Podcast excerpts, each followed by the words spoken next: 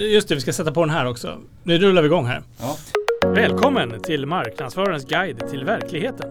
Häng med på guidad tur. Stort som smått inom marknadsföring, marknadsundersökningar, psykologi och mänskligt beteende. Det är en podd för alla som vill veta mer om sitt eget eller andras beteende. Med mig, Rickard Lundberg. Och mig, Magnus Linde. Jo, men nu sitter vi här igen här på eh, Clarion Sign och eh, vi har eh, börjat känna dofterna av blossat vin. Men nu är det inte långt kvar. Nej, nu är det nästan eh, jul igen som man säger.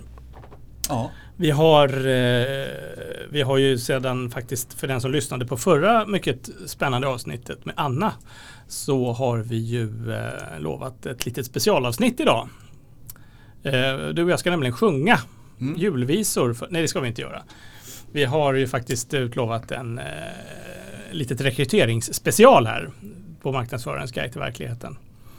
Och det är ju såklart ingenting som du och jag ska sitta och prata om själva utan eh, det, Det vore är jättekonstigt. Ju, ja, Vi kan ju väldigt lite om det. så att vi ska utan någon jättestor omsvep faktiskt eh, bjuda in vår gäst här då. Eh, och eh, vi gör väl det med, med en traditionsenlig applåd då tycker jag. Det gör vi. Henrik Dahlgren!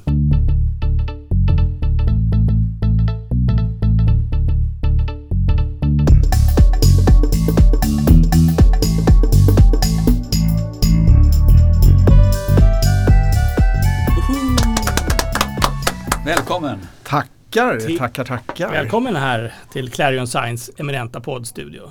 Ja, Hur känns det? Ja, jättebra. Vad, vad trevligt att vara här och vad fint ni har det. Eh, Visst är det? Med utsikt och allt. Ja, Och julpyntat. Ja. Ja, det det har de är, gjort bara för vår skull. de sa det. Det här ska vi inte tumma på. Det är Utan, bara... Och när det här känns som sagt var så är det ju julafton runt hörnet. Ja, ja. just Ja. Den 18 december är då för de som lyssnar på det när det publiceras. Ja, precis. Så att eh, nu är Lucia över. Vi överlevde Lucia, eller vad säger man? Ja.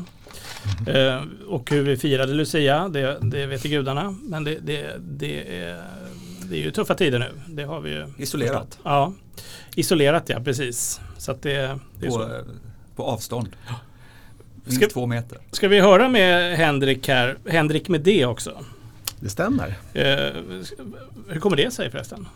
Oj, det där är en historia som jag har levt med nu eh, såklart. Jag gissar det, ja. Eh, Mm. hela mitt liv. Eh, brukar vara en bra isbrytare så. Mm. Eh, varför stavar du Henrik med det? Och så börjar vi där. Mm. Eh, och eh, då kan jag ju dra den då. Ja. Eh, Vi börjar där idag också. Jo, eh, det är en holländsk stavning, ett holländskt sätt att stava Henrik. Eh, och jag tog reda på det här eftersom jag fick frågan så många gånger. Eh, tog jag reda på att det, då fanns det ungefär 45 000 Henrik utan det i Mm. Sverige.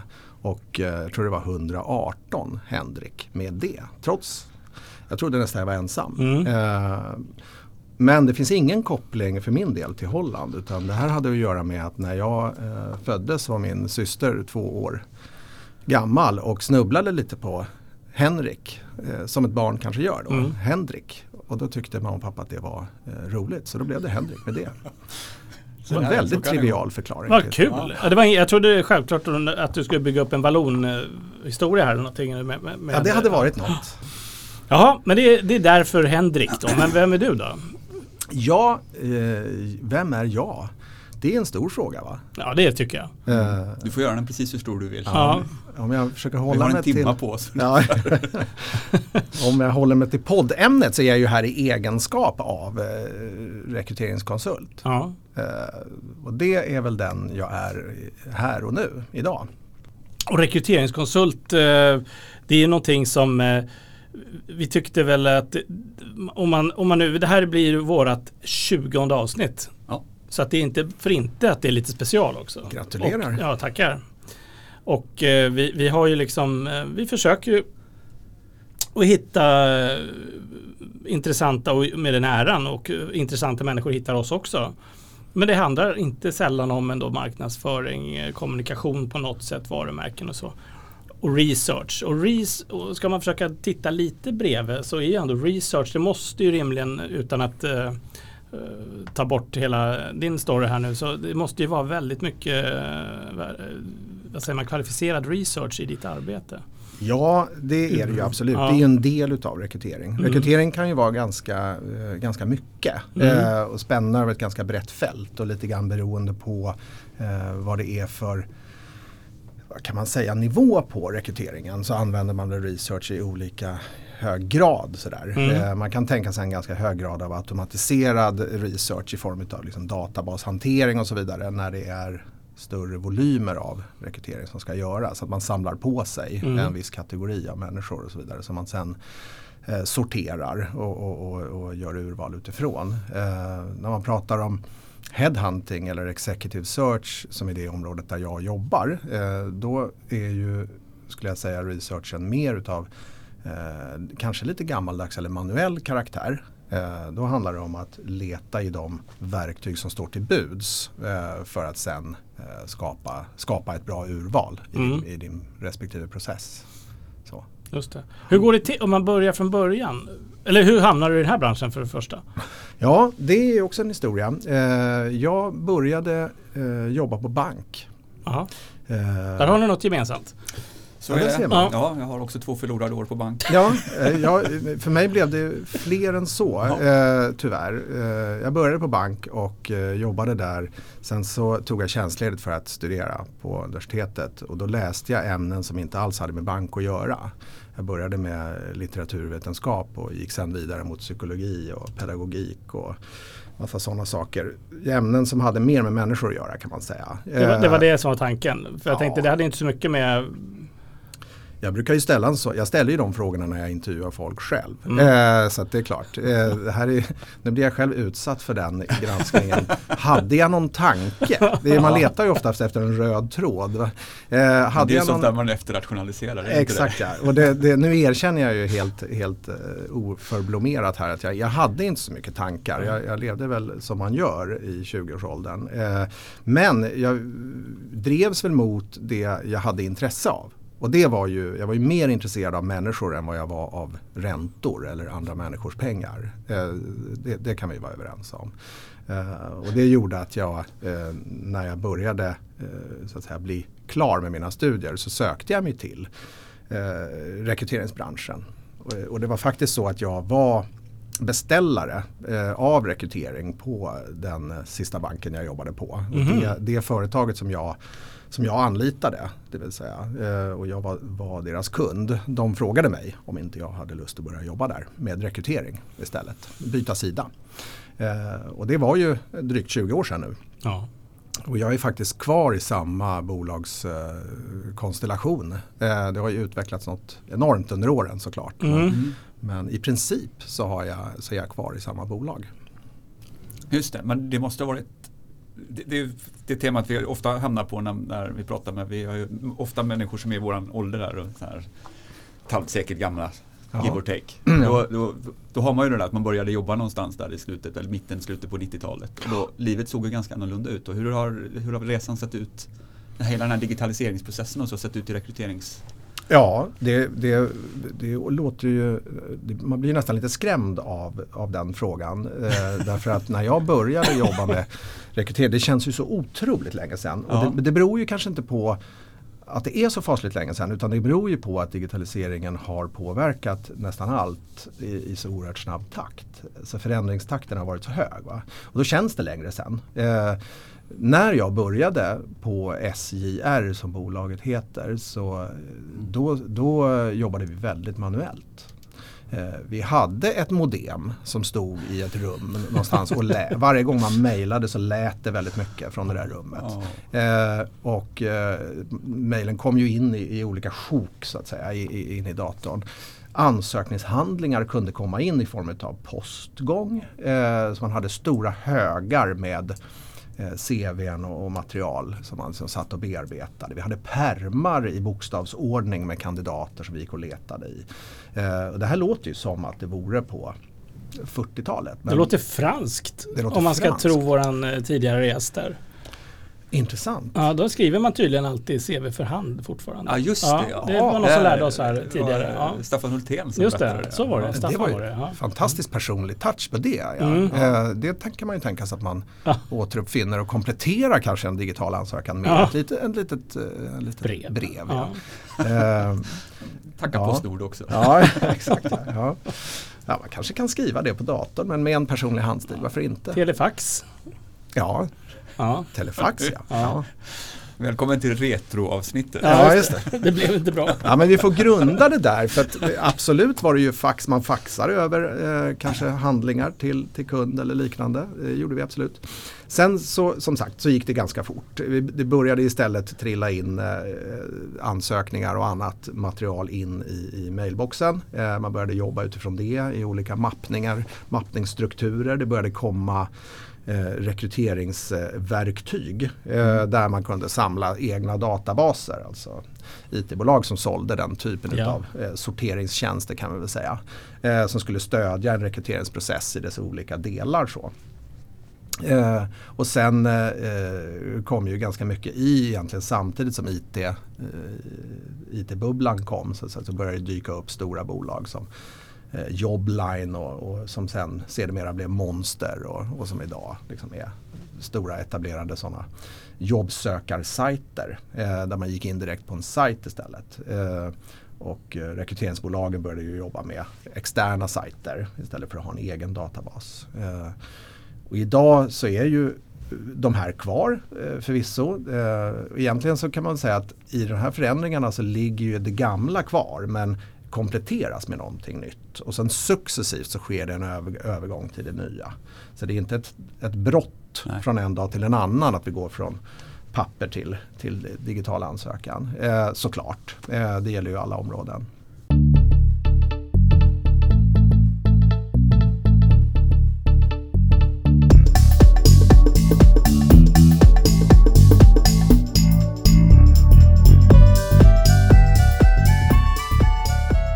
Och Executive Search är det du sysslar med Ja. allra mest och bäst.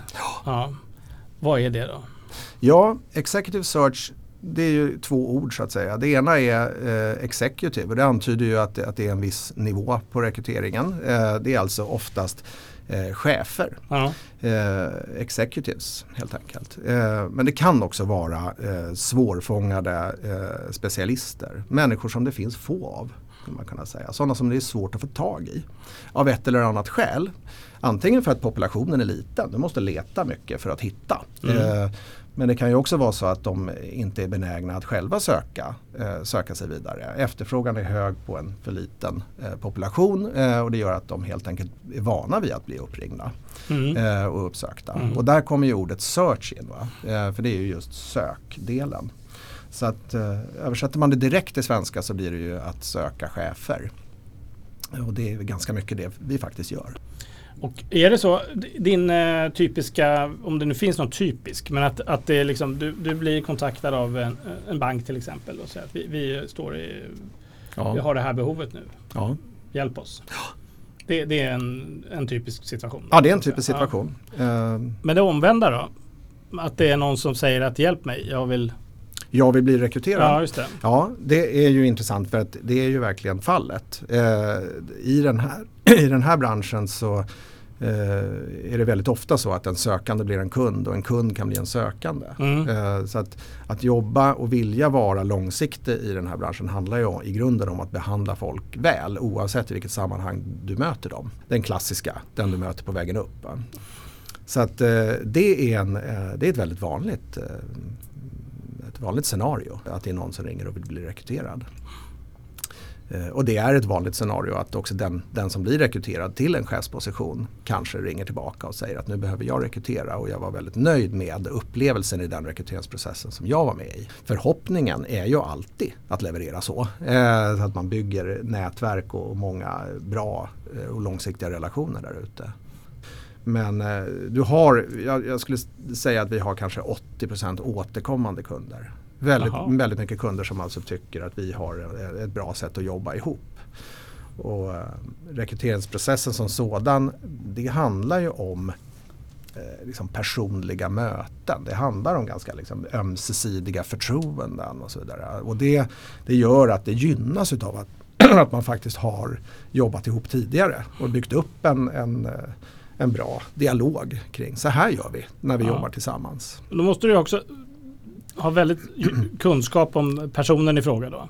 Ja, Och stället i fråga då där eh, den här personen då i så fall ska matchas. ja Bör ju också ha ganska bra koll på då. På Absolut. Olika sätt. Ja. Och det är ju också en del utav researchbegreppet. Alltså du, det kräver ju naturligtvis en hel del förberedelse för att förstå Eh, ett, en, en bransch, eh, att förstå ett bolag i den branschen, vilken position man har och så vidare. Eh, och vad utman hur utmaningarna ser ut i den branschen.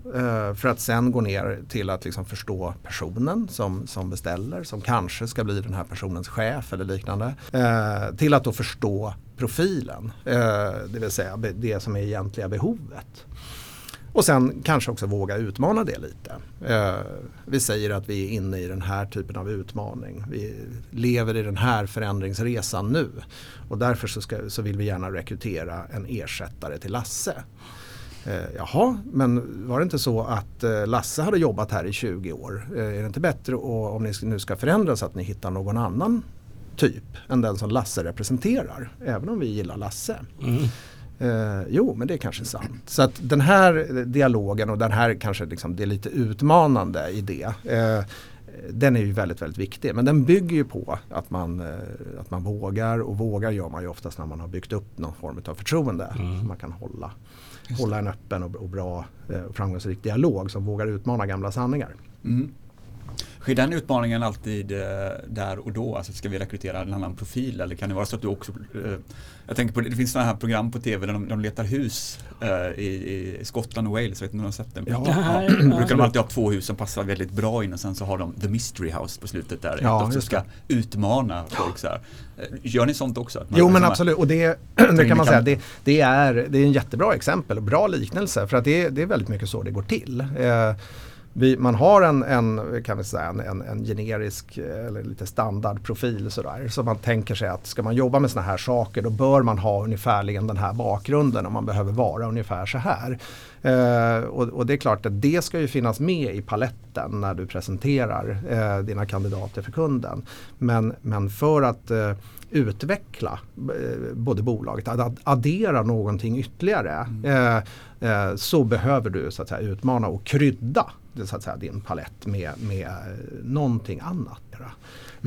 och det där, det där kan jag prata väldigt länge om. Det, det är ju en, en, lite grann utav en, en, en trend eller det nya i branschen. Man kallar det för, måste jag ta lite vatten här. Jag gör det. Eh, Yes, ja, men då var vi inne på det där med kompetensbaserad rekrytering. Eh, Mm jo, det, det som är eh, lite grann utav en, en, en trend, eller det man pratar mycket om, det är det, det vi kan kalla för kompetensbaserad rekrytering. Eh, som i grunden eh, ju handlar om att man tar mer hänsyn till personens kompetenser eller egenskaper än, än tidigare dokumenterad erfarenhet av specifika skolor, specifika branscher eh, eller liknande. Man kan väl säga att, att det som krävs för att utföra, eh, göra ett, eh, ett jobb, att, att liksom tillträda en tjänst eller att addera någonting så att säga, det är ju mera kopplat till personens förmågor, kompetenser, er, eh, egenskaper än specifikt att man har varit på en viss skola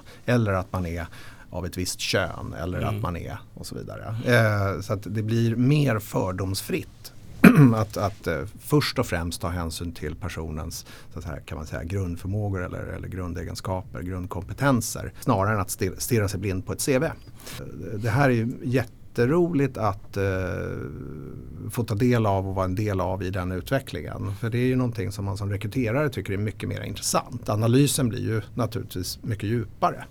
Eh, och det är ju väldigt lätt att automatisera en rekryteringsprocess utifrån att du har ett, vissa fasta kriterier. Om vi nu säger att man måste ha gått på eh, Handelshögskolan och man måste ha jobbat på bank och man måste ha varit chef i, i, tio år eh, inom ett visst segment på banken. Eh, det är ju väldigt lätt att eh, stoppa in i ett system och eh, sen få ut en lista på personer som har precis just detta.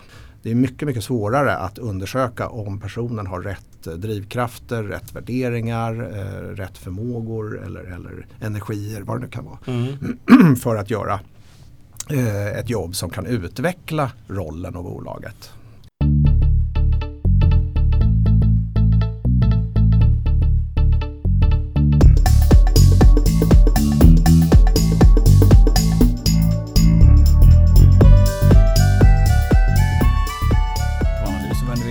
Analys är ju vårat, ja. Eh, vårat, vårat ja. kärnämne ja, här. Så att, hur, hur går ni tillväga? Jo, här, finns det, här behöver vi hjälp eh, för att liksom skapa någon form av kan man säga, data att, att liksom analysera utifrån. Så vi behöver å ena sidan kandidatens hjälp eh, att, att vilja vara delaktig i, i liksom den typen av undersökning. Men framförallt så är det ju olika tester som man använder. Då. Mm. Mm. Och här kan man ju lägga testerna om man tidigare lägger testet i slutet av en rekryteringsprocess för att liksom säkerställa att det är som vi tror eller fördjupa kunskapen om en viss personlighet eh, så kan man lägga testerna lite tidigare i processen. Om vi nu tänker oss att vi har ett test som mäter personliga egenskaper eh, så vill vi utröna dem tidigare i processen för de är viktigare än de, det vi kan kalla för hygienfaktorer som kommer in. Eh, Eh, så det är ju framför allt via olika eh, testverktyg som kommer fram och som ut, de utvecklas ju också hela tiden och blir utsatta för kritik ungefär en gång om året. Då kan man ifrågasätta eh, integritet och mm. annat och syfte och så vidare. Och det är helt rimligt att man gör det. Det finns fog för eh, att de här ibland används eh, lite för mycket och kanske i fel syfte eller i fel läge. Just det. Men, men det, är det primärt personlighetstester då eller är det även färdighetstester? Ja det finns ju alla ja. möjliga. Eh, men det är precis som du säger så brukar man dela upp det i liksom personlighets och man brukar säga personlighetsverktyg. Okay. Eh, för det bygger på självskattning, liksom ja. subjektiva val på något sätt. Så att det är svårt att säga och man kan heller inte få rätt eller fel personlighet. Eh, det vore ju förmätet att säga att du, jag uppfattar att du har helt fel personlighet. Du behöver ändra på den. Eh, det vore väldigt trevligt om du vill ha det här jobbet. Du skulle kunna tänka dig att bli någon helt annan. Alltså, ibland hävdar man ju att man har sin grundpersonlighet med sig eh, och, det formar så att säga de valen. Sen måste man kanske gräva djupt i att just hitta den här sin egen story om varför gjorde jag de val jag gjorde i livet. Och det, delvis så kan ju det bero på att man, man har en viss läggning. En, en, en riktigt eh, duktig säljare är, är sällan en duktig administratör för att ta ett slarvigt exempel. Eller en, en riktigt duktig administratör blir sällan en riktigt bra säljare.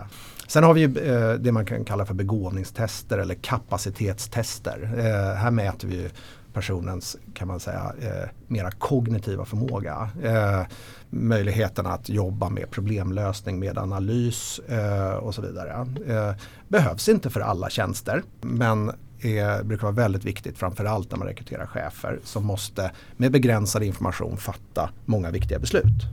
Och sen har vi då färd, eh, färdighetstester kan vi kalla det för då. Det vill säga olika former av hur bra är du på engelska? Mm. Eh, hur bra är du på Excel? Eh, eller, eller någonting. Och sen kan man addera det och gå ännu djupare och göra for, olika former av assessments, alltså olika former av case. Eh, under de här förutsättningarna sätta ihop ett, ett, material, analysera och rapportera till mig eh, om en timme. Eh, eller, eller en dag. Det, det, kan se väldigt olika. Just det. Eh, om man tittar på de här personlighetstesterna, där finns ju en uppsjö där. Hur, hur vet man mm. vad som är bra och dåliga i den där? Jag vet han, han, den, här, eh, den här diskanalysen har ju fått skitmycket stryk nu det senaste. Ja. Och den var ju jättepoppis för inte så himla länge sedan. Vilken sa du? Disk, den här röd och blå. Ja just det. Ja, just det. Mm. Omgiven av idioter. Omgiven av idioter ja. Det blev det... lite för etablerat, eller liksom för, kanske blev lite för stor också på något sätt. Alla började ju gå efter den på något sätt.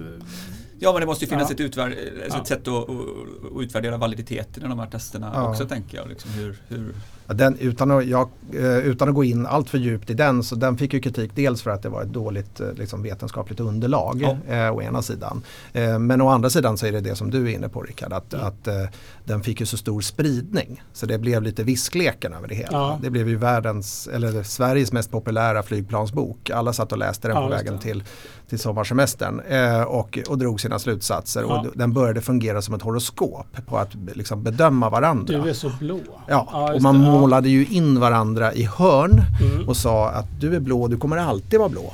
Eh, och, och försök inte gå ur din blåa lilla hörna, för, för jag vet att du är blå. Eh, även om man naturligtvis i olika sammanhang tar fram olika kombinationer av Mm. de här färgerna. Och det kanske inte heller bara finns fyra kategorier av människor. Eh, Nej. utan, utan det finns avsevärt många fler och kombinationerna är nästan oändliga. Mm. Eh, men samtidigt så i all rekrytering så måste man försöka generalisera vissa saker. Eh, man måste jobba, nå- även om man säger att man ska jobba fördomsfritt så kan man i någon mening säga att en fördom är en ackumulerad erfarenhet. En, en kunskap om vad som faktiskt brukar fungera eller, eller inte fungera. Eh, så att i någon mening så tycker jag ändå att man ska inte vara rädd för att man har fördomar. För det, för det är en ackumulerad erfarenhet men du ska hela tiden utmana dina fördomar. Ja, nej, jag är enig. Det är väl så hjärnan Mm. funkar. Alltså. Ja, vi försöker göra det lätt och vi försöker göra det begripligt. Och, och det är liksom minsta motståndets lag lite grann. Vi, vi fattar automatiskt och omedvetet väldigt, väldigt snabba beslut om varandra. Och då går ibland intervjun ut på att försöka så att säga, utmana den möjliga liksom, uppfattningen som jag sitter med. Eh, och, och, och det där är ju jätteviktigt att tänka på framförallt eftersom det är ju inte jag som ska jobba med den här personen. Nej, just det. Den här personen ska ju jobba med någon annan. Eh, och det spelar ingen roll om jag tycker illa eller bra om den här personen. Utan den här, jag ska ju avgöra om den här personen kan jobba med den andra. Det vill säga kunden. Som jag också kan tycka, kanske då, mer eller mindre bra om för all del. Eller som jag åtminstone kanske mer eller mindre vill jobba med. Ja. Men det är ju de två som ska jobba ihop. Ja, det måste ju vara en utmaning. att Se, se den kopplingen. Ja. Och göra sig fri ifrån det. För jag, det, det när du säger det, jag kan, tänka, jag kan känna igen mig själv i det, fast från andra hållet. Att man har, man har connectat jättebra med en rekryterare liksom, och sen när man får träffa den man ska jobba med, eller chefen där, så Ja. är det inte alls lika roligt längre. Nej, det är inte alls lika roligt. Nej. Nej, precis så kan det ju vara. Ja, hur gör du för att utmana? Du sa, du, den förutfattade meningen ja, som precis, jag har. Du, Ja. du släppte den ner och sa och det här verkar vara en sån där snubbe. Ja. Hur, hur, hur frigör man sig från det och testar det? Ja, eh, genom att medvetandegöra det skulle Ja. jag säga. Eh, alltså jag, jag får de här, de här signalerna och jag tolkar det på det här och det här sättet. Och då behöver du ju naturligtvis i intervjusituationen liksom semistrukturerat eller strukturerat ställa frågor och be personen i fråga liksom berätta om eh, situationer, exemplifiera erfarenheter och så vidare. Så att du får en, en bredare bild av något. Eh, eh kanske rent ut fråga om någonting som du inbillar dig eh, att personen har i sin personlighet. Och personen kanske via ett exempel eh, påvisar precis motsatsen. Eh, och din uppfattning kring hur personen betedde sig vid kaffeautomaten eller hur de var klädda eller, eller, eller, eller liknande eh, kan då utmanas. Och, och det- är ju lite grann av en seger. Men man får ju också akta sig för att plocka in någon sorts face value här att, att eh, bara för att personen säger att det är så eh, så innebär det ju faktiskt inte att det är så. Men man måste spara på den, på den bedömningen så man sen kan utmana den i näst, nästa steg i processen. Vi tänker att en, en person beskriver sig som, eh, som eh, orädd för konflikter och kan ta eh, svåra samtal och inte alls är rädd för att, för att uttrycka sin åsikt i något sammanhang. Ja, men då, då jobbar man lite vidare med den frågan. Det blir så att säga ett, ett påstående som står för sig själv eh, och när man går in i personlighetsverktyget då jobbar man, med, jobbar man med det där igen. Vilka egenskaper använder du för att agera orätt eller, eller att våga utmana eller liknande. Då. Eh, eller att ta din konflikt. Och sen eh, så får man eh, kanske ett nytt svar. Man kanske får nya exempel om man jobbar lite djupare i det där.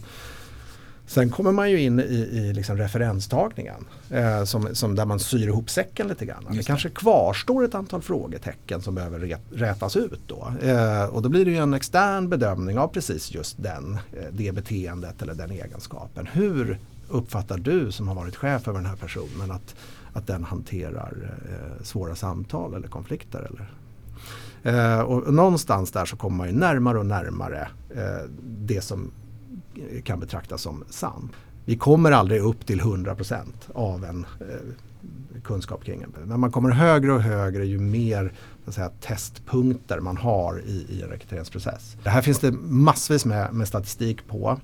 Eh, väldigt mycket amerikansk data kring vad det är för validitet i de olika delarna av en rekryteringsprocess. Man tänker sig att en CV ger en viss, en viss säkerhet av någonting. Det är en beskrivning men det är också ett säljbrev. va? Eh, sen har vi intervjun som då inkluderar en massa fördomar där du kan komma lite kanske högre i att bekräfta vad som står i CVn. Och sen då Eh, sen kommer testerna in, lite olika former av tester kan ge olika hög validitet. Begåvningsverktyg eller kapacitetstest ger den högsta validiteten. Och eh, sen eh, har du ju liksom referenstagningen som du kopplar på det. Eh, men för att komma tillräckligt högt egentligen så skulle du behöva genomföra någon form av arbetsträning eller ja, assessment. Det. det vill säga får man prova personen i sex månader innan man bestämmer sig. Då kan man ju vara ganska säker. Men det låter ju väldigt krångligt att, att prova personer i sex månader varenda gång man ska rekrytera. Och det tror jag inte att alla personer heller är villiga att utsätta sig för. Så vi måste jobba med lite osäkerhet. Personliga ja, referenser alltså. Mm. Och det, det är det det är. Det är aldrig så att du själv eh, nosar upp referenser så kanske man inte ens får göra. Men, men jag tänker mig om jag skulle söka ett jobb så inte, in, då vet jag ju vilka jag kanske inte skulle skriva på listan. Ja, på olika anledningar. Och, och de kanske du skulle vilja prata med? Ja, de skulle jag väldigt gärna vilja ja. prata med. Och, mm. och, inte bara för att jag vill ju ha en så eh, bred bild eller så, så, omfattande bild av dig som möjligt. Dina erfarenheter omfattar ju precis som alla andra eh, olika bra relationer. Eh, jag gick inte så bra ihop med den här chefen så vi beslutade att vi skulle gå skilda vägar. Mm. Eh, varför då? Vill jag ta reda på. Mm. Eh, så att vi inte försätter dig i en situation att vi rekryterar dig till en liknande. Ja, eh, för då måste du sluta igen. Och det verkar ju krångligt. Ja. Så det, det, absolut bästa såklart det är ju att liksom inte fuska i golf. Att jobba med sin, sitt eget handikapp och acceptera det. Eh, och, och, försöka då hitta ställen där man kan passa bra. Istället för att försöka lura sig in på ett ställe där man, där man inte alls passar. Ja, det. Och det här är ju liksom vanligare bland yngre människor som inte har hunnit testa sig i så många situationer men som heller kanske inte har hunnit reflektera över sina eventuella misstag. Eftersom alla begår misstag och alla hamnar på fel ställe någon gång eh, och inte går lika bra ihop med alla människor eh, så utvecklar man ju, formar ju förhoppningsvis sin karriär eh, genom att hitta, på det här stället, här kommer jag till min rätt. Här använder man mig på, på, på det bästa sättet och här, här mår jag ganska bra och kan koncentrera mig på att göra ett bra jobb istället för att anstränga mig för att anpassa mig till en miljö som jag inte passar för.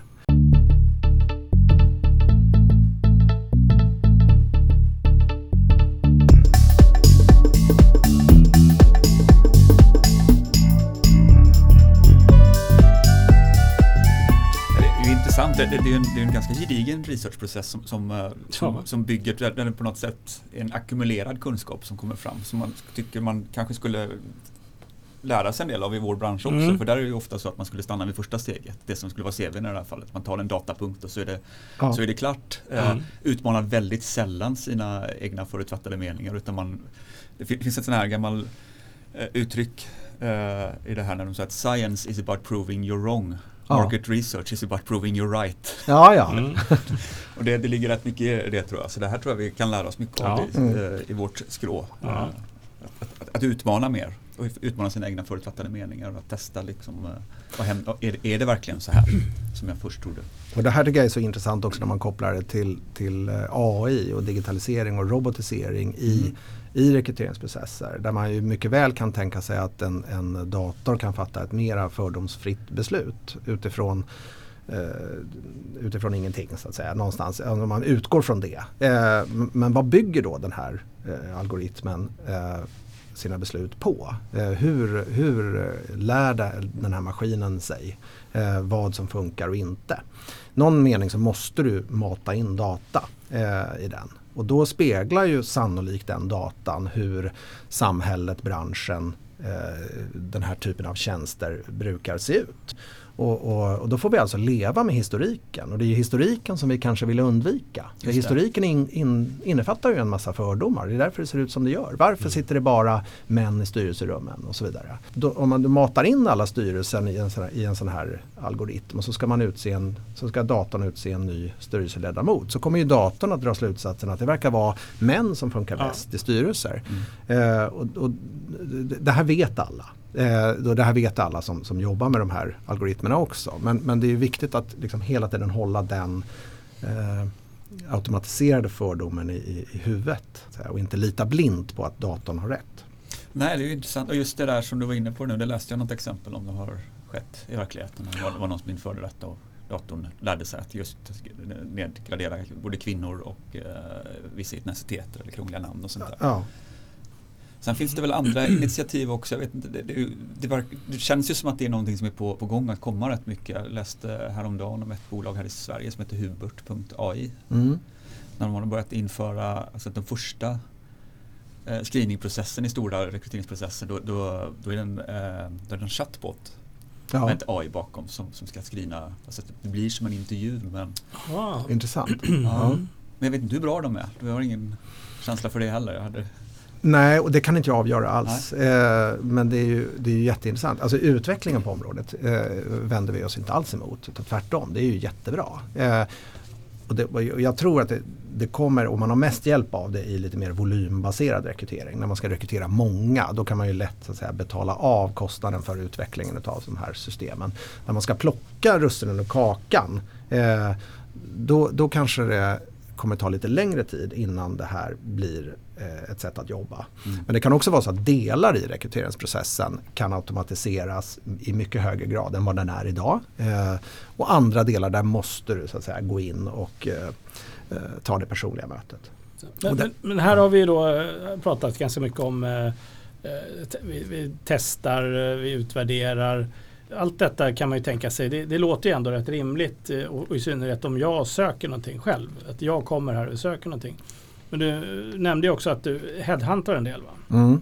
Att du söker upp kandidater. Ja. Då måste det ju vara en helt annan approach då eller? Ja det är en helt annan approach. Ja. Det, det, där är ju ett roligt psykologiskt spel. Va? Ja. Därför söker du en tjänst, precis som du säger, då gör du ju det därför att du anser dig lämpad.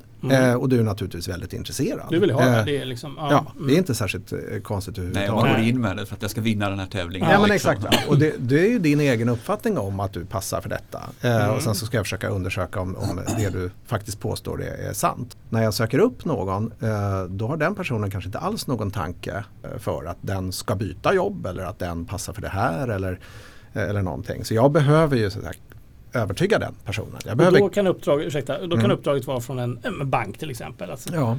Kan det vara så till och med att de säger jag vill ha Göran Persson? Eh, ja. ja. Kanske inte just han, men, men alltså. Ja, jo, för all del. Han gör nog ett bra jobb. Eh, men men eh, Jo men det, det, kan mycket väl vara så att man ja. pinpointar och en, en headhunting brukar ofta vara en blandning av det. Eh, återigen eftersom du rör dig i en liten population mm. så är det ganska stor eh, chans eller risk att, att, den som rekryterar också har ett nätverk eh, som den vill eh, använda. Mm. Eh, men det kanske ser illa ut om man sitter och tar personer från en konkurrent eh, och då vill man lägga det på en så att säga, oberoende part i form av en executive search-firma eh, som så att säga, tar den kontakten väldigt diskret. Eh, och så inkluderar man eh, den eller de personerna i urvalet för att sen jämföra eller benchmarka det mot, mot människor som jag själv kanske plockar fram. Så. Vilken eh, öppning. Det måste ju vara väldigt, alltså om man, eh, om man nu vet att man, det är en person man är intresserad av då, eller mm. så, att just den här första ja. isbrytaren då som du nämnde, men att man liksom vad fel det kan gå direkt om man säger fel. Ja. Eh, det, det, kan det vara så att du kör lite grilla, att du dyker upp på golfklubben Ja. det tar mycket kortare varje år. Ja det där är och för sig ja. intressant för att lite grann när jag nämnde det här att man liksom lever med det lite grann. Jag, jag tycker ju själv att det här är vansinnigt roligt ja. och, och, jag har ju jobbat med det länge och, och det, det, har blivit lite grann av en av en livsstil. Jag är knasigt intresserad av varför människor väljer att göra det de gör. Mm. Eh, och, och, och, jag slutar liksom inte bli intresserad av det. Eh, det är jättekonstigt och lite nördigt men så är det. Eh, och det gör ju att ja, när jag är på golfklubben eller på middagen eller liknande så hamnar jag ju ofta i, i diskussioner, märker jag. Mm. Och det är påkallat av mig. Eh, att, eh, vad gör du och varför gör du det? Och, mm. och vad är det som är kul? För då lär jag mig någonting av det. Och så tar jag med, tar jag med det så att säga, vidare i, i, i livet. Men när man ska över, specifikt när man ringer upp någon och ska övertyga dem om att eh, jag jobbar just nu med en, eh, en roll, en tjänst, ett, ett uppdrag eh, som jag tror skulle kunna vara intressant för dig. Så är det ganska, ett ganska förmätet påstående att inleda med. Ja, jag Eh, det. Det måste ju kunna vara... Personen skulle kunna Ja. svara, hur vet du det? Ja. Och, och, och det är en helt motiverad fråga, det vet jag ju inte. Nej. Killgis- Killgissa lite. Ja, Ja exakt, jag måste, så jag må, ja, ja, ja, jaha, nähä. Men jag måste ju hålla mig, så jag måste ju hålla mig ödmjuk inför, och det vill säga börja be om eh, personens eh, tid att kanske berätta lite grann om eh, var sitter du idag, hur känns det och, och, och vad tänker du om närmaste framtiden. Och då råkar det vara så att jag sitter med en intressant tjänst i bakfickan som precis rimmar med det du säger. För någon form av förförståelse har jag ju. Ja. Eh, Jag kan ju tänka mig att det jag sitter med i bakfickan är väldigt attraktivt och intressant Mm. för den här personen. Men jag kan inte förutsätta att det är det. För jag kan hamna helt fel timingmässigt.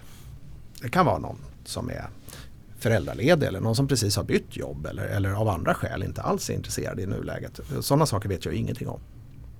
Men hur mycket vet du om den här personen innan du tar kontakten? Liksom hur mycket research gör man? Ja, jo men man gör ju alltså det som finns tillgängligt. Mm. Kan man säga. Och det är ju ganska mycket som finns tillgängligt. Kanske till och med skrämmande mycket som finns tillgängligt om oss eh, på nätet. Det räcker med att gå in på hitta.se så kan man se exakt hur man kommer hem till den här personen. Eh, om de inte har lagt in någon spärr på det. Mm. Fjärde våningen, första dörren till vänster, där bor han. Eh, och lägenheten är värd så här mycket och eh, de flesta i området röstar på det här partiet och kör den här bilen.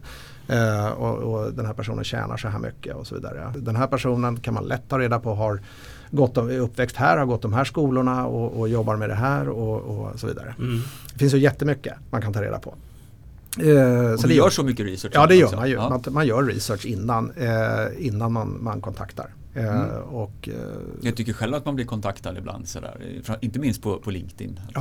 folk, och de tar väldigt eh, långtgående. Jag kan säga att det här jobbet passar inte mig. Jag har inte de kvaliteterna som du söker efter. Ja, men det är intressant för det, där, det, två, det finns ju två aspekter på det där. Ja. Det ena är den automatiska eh, så att säga, förslagen som du får. De är ju Mm. precis lika dåliga som, som eh, på Spotify.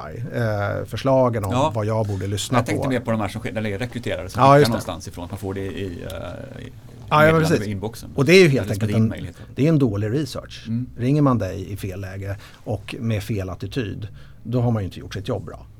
Så enkelt är det ju. Och det ju, blir ju ganska störande för dig. För det blir lite som en telefonförsäljare som försöker sälja på dig ett nytt jobb. Eh, som du inte alls hade tänkt eller var intresserad av. Nej, vissa lägen inte ens är kvalificerad för. Inte ens är kvalificerad för, nej. Eh, men för all del, inte kvalificerad för, det är en uppfattning som du har. Men du kanske skulle vilja bli kvalificerad för det. Så att, eh, kan man inleda en dialog med, är du på rätt plats idag? Eh, får du verkligen utrymme för eh, det du, he, hela dig så att säga, i dina, dina kompetenser och egenskaper och, och förmågor och så vidare. Eller skulle du kunna jobba med någonting helt annat eh, där du drar nytta utav dem? Eh, du kanske är fast i en bransch eh, som du egentligen inte trivs med eller som är på nedgång eller, eller liknande. Eh, och då kan du använda det du gör eh, någon annanstans.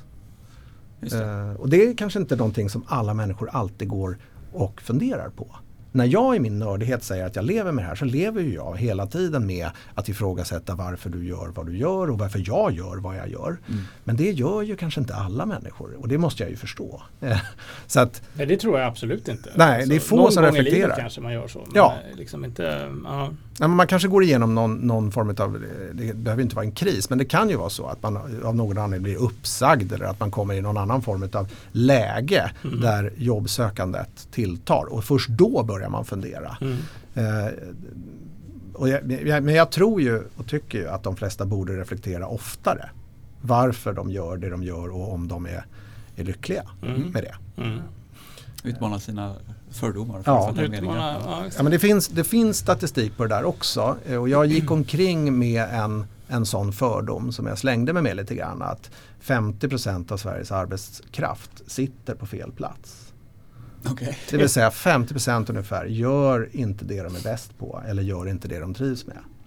Eh, och därmed så eh, går ju produktiviteten ner. Om någon är på jobbet och inte gör ett bra jobb eller inte vill göra det. Eh, ja, då kanske sjukfrånvaron ökar eller prestationen minskar och så vidare. Va? Eh, och jag är ödmjuk inför att alla inte kan göra det de faktiskt vill eh, och önskar. Alla kan inte bli popstjärnor. Så är det. Det ser vi om inte annat på idoluttagningar och sånt där. eh, Minska med en Det vecka blir vi hela plå, tiden. plågsamt medvetna om ofta. Ja, kanske plågsamt medvetna. Men, Ja. men, men det finns ju väldigt många människor som är liksom hänvisade till en arbetsmarknad som är alltför snäv och svår för att man faktiskt ska få blomma ut i sin fulla potential. Mm. Men jag tror att fler människor skulle kunna reflektera och våga byta, våga fatta ett annat karriärbeslut än vad som faktiskt gör det. Mm.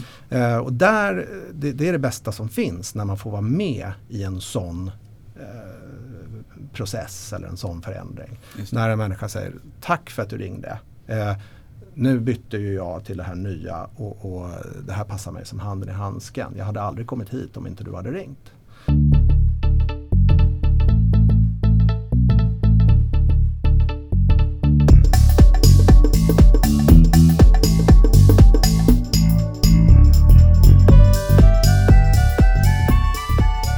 Det finns ju väldigt många roliga historier kopplat till händelser i, i, eh, i rekryteringsprocessen. Har du någon du kan uh, hinta om? Sådär? Det låter ju, nu blir man ju nyfiken. Ja, nu blir man nyfiken Mm. och nu kanske jag eh, sa någonting här. Men, men eh,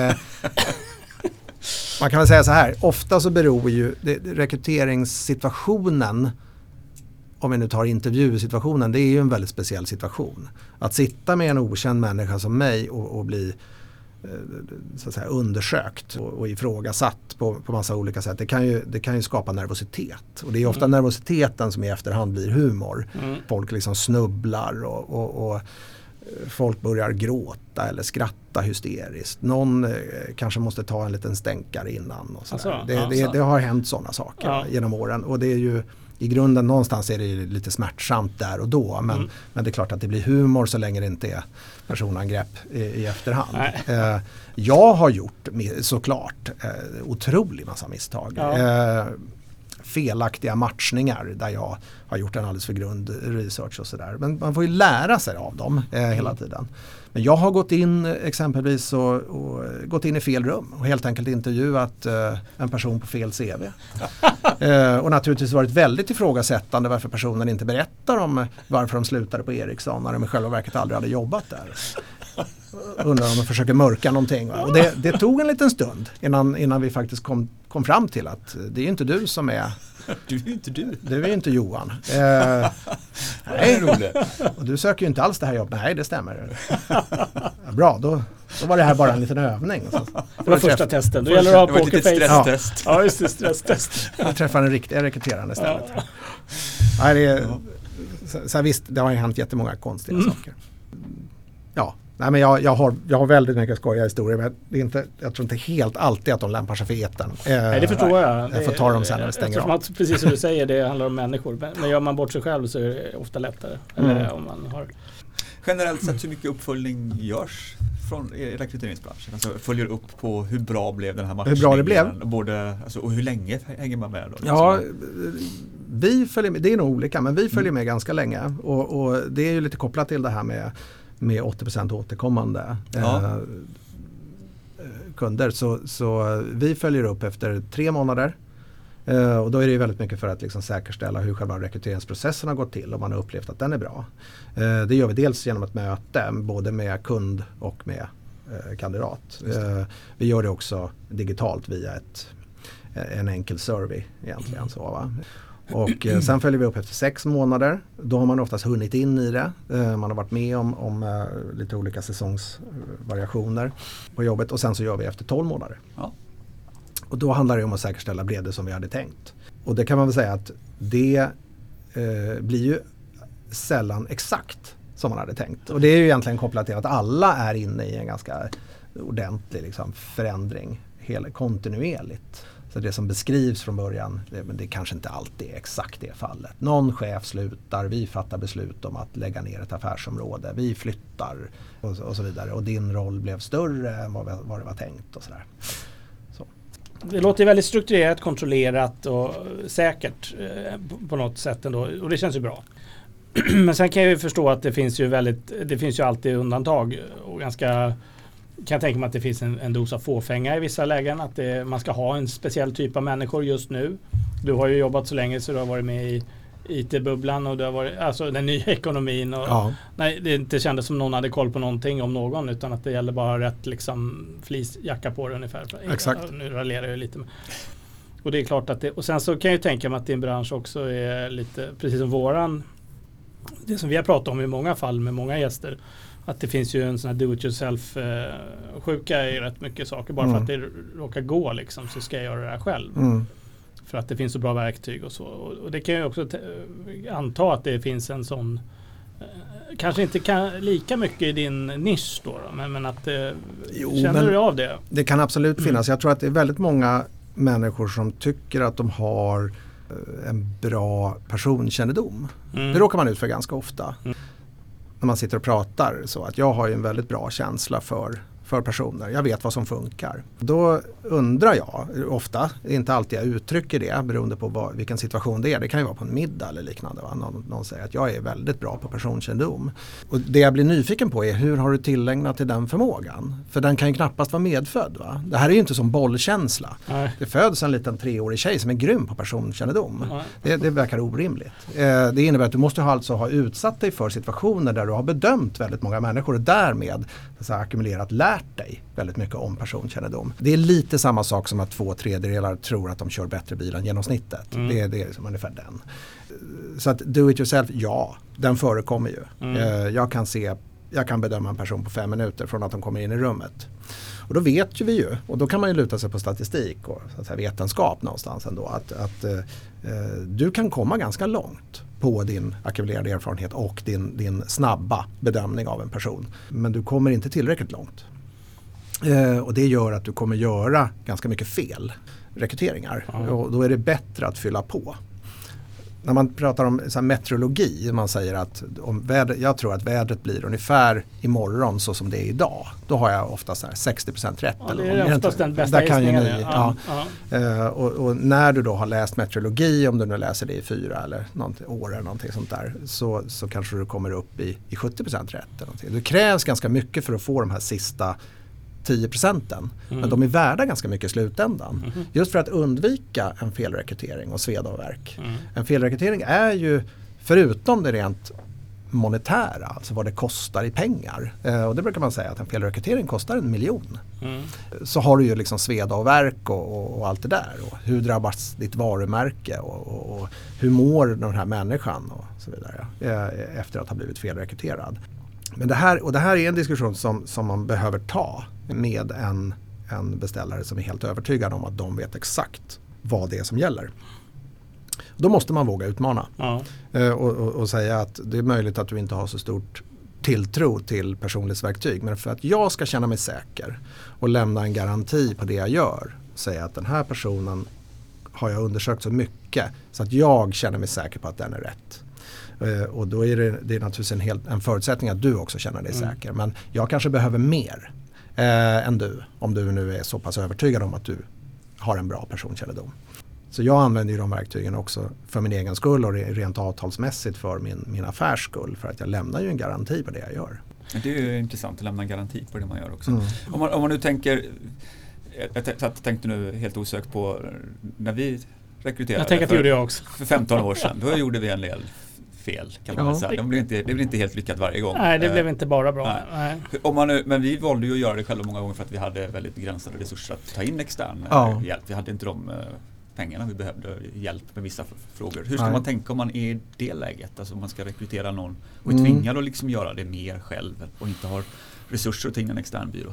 Ja, eh, ja det, är ju, det är ju faktiskt en, en, en bra fråga. Och nu pratar jag ju lite emot min egen affär. Eh, men, men för all Svara del. Ja. Vi kan, vi kan spela in två olika. Ja exakt, jag, jag tycker nog alltid att man ska betala. Eh, nej, eh, du får gå till banken och fråga. För Jag går, till- jag går och lånar. Ja. Mm. Smsa låna. Nej men skämt åsido, det, om man eh, liksom reflekterar över vad det är man behöver. Jag tror det första felet som man ofta gör det är att man rekryterar någon som är ungefär som en själv. Man rekryterar lite för nära och lite för snävt. Mm. I, och, och, och då blir det inte dynamiskt på något sätt. Så det, det, det är väl det ena. Att man liksom orkar ref- reflektera över vad är det vi behöver addera här. Både i form av kompetens men också framförallt kanske i form av eh, sätt att göra det eller personlighet eller egenskaper och så. Det här gör ju också att man kanske har begränsade möjligheter att, att uh, göra en ordentlig research ute på marknaden. Uh, att rekrytera på okända marker. Så man rör sig ofta kanske i någon sorts eget nätverk där man tänker att Hör du, känner du någon som? Och så vidare. Och då, då eh, risken är att man bränner en relation. Mm. som, som är helt, onö helt onödan när man inte är överens där.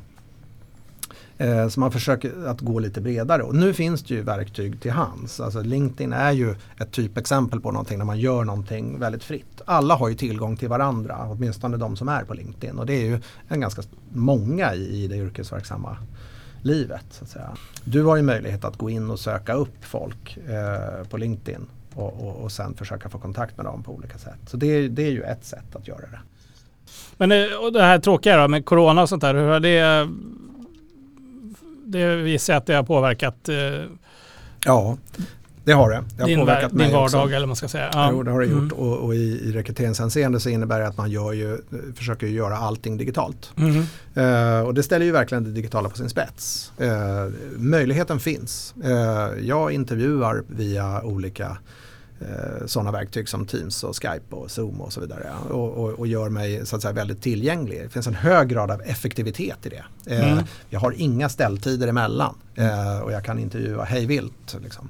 När som helst, var som helst. Eh, med lite risk för att man går in i fel rum igen då? Med lite risk ja. för att man går in i fel rum. Eh, så säkerhetsaspekterna har ju kommit in i det här, ja. absolut så. Eh, och med viss ovana vid hur man hanterar detta. Mm. Eh, alla har ju varit med i det här, ljudet funkar inte, nu bryts det, jag ser dig ja, inte. Hör du mig nu? Ja, du har en obäddad säng i bakgrunden, känns det okej okay, eller vill du blurra bilden? Eh, och så vidare. Det finns ju många, mycket humor och skoj i det här. Mm. Men det som framförallt är effekten utav det tycker jag är att eh, alla går inte riktigt genom rutan. Det är svårt att få till det den icke-verbala delen av kommunikationen på en skärm. Mm. Eh, så jag kan intervjua fler och jag behöver intervjua fler för att skaffa mig samma urval. Ja, ja. Eh, mm. Och det, det, här behöver utvecklas. För jag, jag, tror det är här för att stanna och vi kommer att fortsätta att jobba så här. Mm.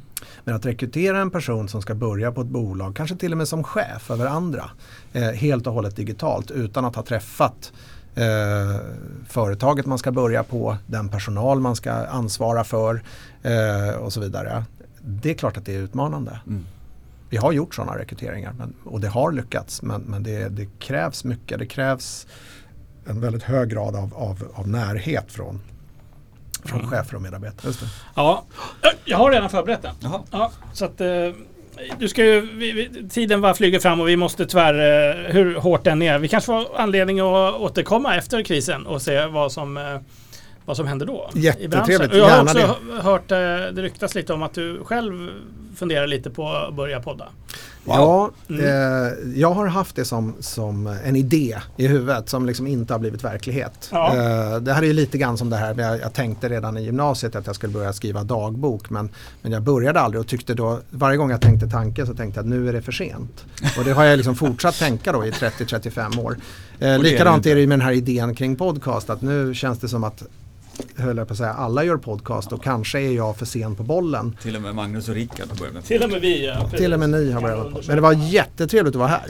Eh, stort tack för att jag fick eh, komma och prata. Det var väldigt trevligt att ha det här och det är, jag tycker förbannat intressant. Och, och, och jag, det är lite, jag tycker jag känner igen väldigt mycket i liksom hela hela greppet. Liksom. Jag tycker det var väldigt intressant och jag hoppas vi kan återkomma. Vi, vi brukar runda av med, nu ska du få våran bok här till att börja med. tack så Signerad och klar så att ja. du vårdar den där ömt. Den här ska jag verkligen ja. eh, ta Marknadsförarens guide till verkligheten. Den här ligger högst upp nu på, på, eh, på bordet. Ja. Ja. Apropå ja. hon eh, Och då, då, då har vi våran som vi alltid säger också då, apropå det att, eh, mm. som vi säger varje gång i podden, att vi ska skriva en ny bok för den är så jävla gammal den där. Ja. Och nu, nu, vi har ju sett den här Augustprisvinnaren, hon blev ju tillkännagiven i, nyss. Samlade verk? Ja, precis. Samlade verken. Är, är det något ni har Alltså det, om jag har läst den? Ja. Eh, ja, den står i bokhyllan. Står i bokhyllan eh, men, men jag har inte tagit tag i den. Nej. Den är väldigt mastig. Ja, det är en 700 sidor ja. någonting. Ja. Eh, men jag måste ju läsa den nu då. Ja, inte du heller? Nej, jag har inte läst. Nej, nej. Jag är dålig på skönlitteratur nu för tiden. Vet Ja, nej det här blir ju, han, han är ju, du får rekommendera böcker här hela tiden och då måste man ju och, och du brukar ju ofta hålla det lite kring ämnet också vi pratar om. Jag försöker göra det det blir svårare och svårare. Den här gången var det en riktig utmaning måste jag säga. Ja. Eh, Hur gick ska, det ska då? jag börja? Ja, börja nu då. Ja, Ja. jag, jag, jag landade till slut i, i en eh, Malcolm Gladwell-bok Ja. som heter Framgångsfaktorn som skapar vinnarna. För jag tänkte att det har ju med, Ja. med rekrytering och att hitta, hitta de rätta personerna att göra. Nu, nu var inte rekrytering som den boken handlar utan mer om eh, vad är det som skapar framgång för, för Ja. olika människor. Vad är, vad, är framgångs, vad, vad är det som gör att vissa människor blir så framgångsrika? Ja. Han, han utmanar ju lite grann med tan- tanke på det vi pratade om tidigare, att utmana sina fördomar. Att det är inte, det är inte alltid bara eh, intelligens och ambition som avgör det där utan det kan vara många saker som var man är född och vilket år man är född ibland. Det, som, det, det är ingen, han, han menar till exempel att det är ingen slump att eh, de stora gurusarna vi har inom IT, Bill Gates och Steve Jobs var födda ungefär samtidigt på, på 50-talet. ja, just det. Eh, så att massa sådana saker. Ja. Sen, sen är ju Gladwells böcker, de, de är fantastiska och bra skrivna och sådär. Ibland känns de lite tunna tycker jag i slutändan. Så att det här är väl en sån. Men jag tycker han, han har som ambition han brukar säga att alla mina böcker är på sätt och vis försök att utmana människors världsbild. På, Mm. på ditt tema här med att Mm. utmana det där. Det tycker jag att han alltid gör. Så får man göra, göra sin egen analys av den. Jag tycker att den, den är en bra bok. Det ska vi ta med. Du själv då, har du, eh, har, har du nu läs och eh, musiktips i bakfickan? Eh, nej, men får jag bara, liksom egentligen Ja. också eh, just Malcolm Gladwell, jag tycker att han är väldigt underhållande. Jag, läste, Mm. jag kommer inte ihåg om jag har läst precis just den där, men jag har läst några andra av honom. Och jag Ja, den mest med. kända är väl Tipping Point tror jag. Ja, just det, kanske det. Jag Ja. vet inte vad den heter på svenska. Nej, för att, för att, och det blir alltså att han är så omtalad med 10 000 timmar och allt det där och, och vad, var nivån ligger för när man Det är blir just den här boken som Ja okej, presenteras. ja, just det. Ja. och vad- var nivån ligger för när man blir lycklig och sådär. Va? Eh, tycker jag att vi pratar om det så mycket är ju ett tecken på att han faktiskt gör det han avser att göra. Ja. Det vill säga väcka tankar och sådär. Sen är han ju anklagad för cherry picking i, Ja, i, och så vidare utifrån vetenskapligt perspektiv. Men, men eh, de är väldigt underhållande och de går att prata om och de sätter fingret på roliga diskussioner som Ja. kan vara värda att undersöka mer. Jag en vill också rekommendera Gladwell. Ja. Om, om jag får. Ja. Och vad lyssnar vi till då? Ja, vad lyssnar vi till nu då? Eh, vad ska vi ge oss tillbaka till? Det får nästan bli något sånt där lite gammalt. Eh, jag tar Billy Joels första. Billy Joels första. Tell me about it. Nej, är det? Ah, jag ska Den är säga, tidigare. eh, någonting med Woman tror jag. Mhm. Mm. Det var oväntat. Tar jag med, Ja. bara för att det var den senaste jag liksom som du hade hade i luren. Ja. Jag har ju lovat en julskiva. Ja, det gjorde du faktiskt, ja, förra faktiskt. gången. Eftersom att nu är vi farligt nära jul här och nästa gång vi hörs så är julen över och eh, då, nej det är den inte. Det är strax innan jul vi hörs nästa gång. Ja. Nej, Är julen över? Idag är det den 18 om man lyssnar på det Ja. här när det släpps. Och sen så är nästa avsnitt, det är första. Ja, det Första blir januari det ja. Då blir det 2021. lite nyårskarameller ja. Just det. Då ska vi rekommendera Tommy, tror jag, The Who. Ah, And I think 21 is gonna be a good year. bra. Den du Magnus. Ja, härligt. Nej, jag hade... eh, Dels så måste jag rekommendera Hurula. Ja. Eh, Skramligt och kul och eh, ungefär det man får Broder Daniel-dosen i, i nutiden. Jehova heter skivan lustigt nog. Ja. Eller Jehova. Eller Jehova, något. Ja, Jehova. Ja. Och eh, det är inte så juligt kanske men man kan ju dra en julkoppling någonstans där. Men det är väldigt eh, kul och Det skramligt. är Och, ganska juligt. Jehova är inte rätt bara ett annat ord för, för Gud. ja det är det väl va? Ja. Man ska inte säga Jehova enligt vissa. Du vet hur det kan gå. ja, just det. Kan man bli stenad. Men jag har också en julskiva och Det är eh, jag har ju eh, kommit över den, den eminenta eh, lo-fi-gruppen Low. Om du Jaha. minns dem. Har släppt sin, de gjorde en julskiva för en 20 år sedan. Som kort och gott heter Christmas. Ja. Eh, som också inleds med frasen All eh, on our way from Stockholm it started to snow. Ah. Mm. By the time we came to Oslo the snow was gone. Eller något sånt ja, ja, ja, det, är, det är poetiskt. Men, men eh, det är kul att Stockholm är med då. Det är ju en amerikansk grupp tror jag. Ja men alltid, där är vi ju alltid lätt flörtade. Ja, men Christmas med Low den är skön alltså. Det är Ja. sånt otroligt lågmält gung i den där skivan. Ja. Finns nu på vinyl för första gången i alla fall. Vad vi vet. Och den ska ni nynna till i jul. Och det är väldigt långt ifrån eh, just det som vi sa i förra avsnittet. Mm. Skönt. Ja, så Hurula eller och Low. Håll, håll till godo säger vi där. Mm. Och God jul! God jul allihopa. Ja. Och tack Henrik för att, Henrik för att du följde med oss på den här eh, Ja, och guidade oss Ja, och guidade oss framförallt. rekryteringsvärlden. I den mån jag kunde. Tack så hemskt mycket. Ja. Otroligt roligt att komma och, och få prata Men jag om känner någonting som mig jag att gillar. jag vill prata lika länge till om det här så att vi hoppas vi får Jag återkomma. Ja. Ja. Det, det blir ett sant nöje. Men eh, till dess, från alla oss, Ja, god jul! god jul God jul. och. Hej!